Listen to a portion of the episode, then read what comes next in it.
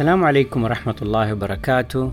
معكم رأفت محمود زيني وهذا بودكاست آيس كريم النجاح. حلقة اليوم بعنوان رياضة الرياضيات. لم يخطر على بالي في يوم من الأيام وجود أي علاقة بين الرياضة والرياضيات. حتى بدأت أول محاضرة في مادة الماث 102 أو الرياضيات 102 في الفصل الدراسي الثاني من سنة الفريشمان في جامعة الملك فهد للبترول والمعادن واللي درستها عند المعلم الفذ الأستاذ الدكتور علي بن عبد الله الدفاع اللي كان يمازحنا وضحكنا بلغة إنجليزية قوية مع كلمات عربية مخلوطة بلهجة قصيمية محببة وكأنه يزيل الحجب عن عقولنا لتتسلل مفاهيم التفاضل والتكامل المعقدة إليها دون استئذان. كانت لديه قدرة عجيبة على الكتابة السريعة والسؤال والإجابة والمزاح في نفس الوقت. فقد كان يملأ السبورة بالمسائل المتلاحقة وحلولها التي يستحث الطلبة على تقديم حلول لها بسرعة نارية. كانت المحاضرة مثل الماراثون اللي بنهايته نشعر باللهاث وتشنج الأصابع من الكتابة اللي نضطر أحيانا للبقاء في ال class فترة أطول كي نكمل نسخ ما كتب على السبورة من المسائل وحلولها.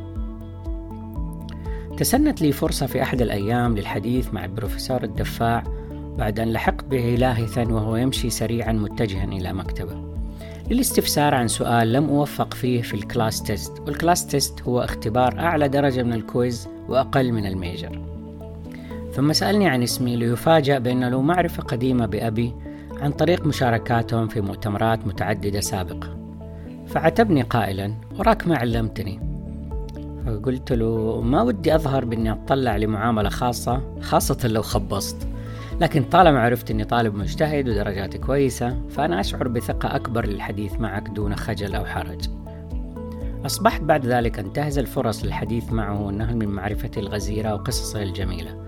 فهو ممن شاركوا في كتابة منهج الرياضيات الحديثة في المرحلة المتوسطة واللي كنت في الدفعة الأولى اللي درسته. عام 1400 أو 1980 ميلادي.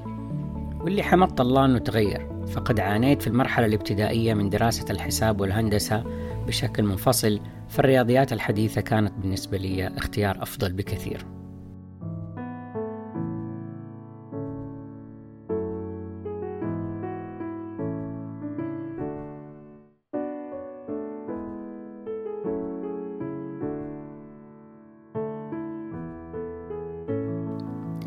تواصلت لقاءاتي بالدكتور الدفاع بعد تجاوز مادة الرياضيات بنجاح والحمد لله وتآلف عميق ومعه تآلف عميق مع التفاضل والتكامل اللي كان جوهر تلك المادة. وفي كل مرة كان يزورني أبويا في الجامعة كنا نزوره في منزله أو نسلم عليه في مسجد الفاروق في سكن الجامعة. بعد مرور حوالي ربع قرن وانتقالي للدراسة في أمريكا ظهرت لدي حاجة لسد بعض الفجوات في مهارات الرياضيات للأبناء. خاصة نتيجة الانتقال وتغير اللغة. عرفت حينها عن برنامج بعنو باسمه كومون. وهو برنامج ياباني لتنمية مهارات تعلم القراءة والرياضيات بالتركيز على إتقان مفاهيم محددة بتكرار العمل اليومي عليها واكتساب سرعة تؤدي إلى رفع مستوى الثقة عند الطلاب وبالتالي تسارع تحصيل مزيد من المهارات. انضم ابني معا وابنتي الخزامة للبرنامج واللي ظهر أثره عليهم واستفادوا منه بعد سنوات من الممارسة المستمرة والمتابعة. فقد كانت مهمة التصحيح تقع على الوالدين باستخدام دليل مبسط لذلك. دعاني ذلك للربط بين حل المسائل الكثيرة والسرعة في الفصل مع البروفيسور الدفاع وكيف كان ذلك تمرين لرفع اللياقة وبناء الثقة لممارسة رياضة الرياضيات منذ ذلك الزمان. شكرا من أعماق القلب لأستاذ الدكتور علي الدفاع ولكل المعلمين والمعلمات الذين يسعون ويجتهدون ويبتكرون كل يوم لغرس قيمة وبناء مهارة. ونراكم على خير بإذن الله.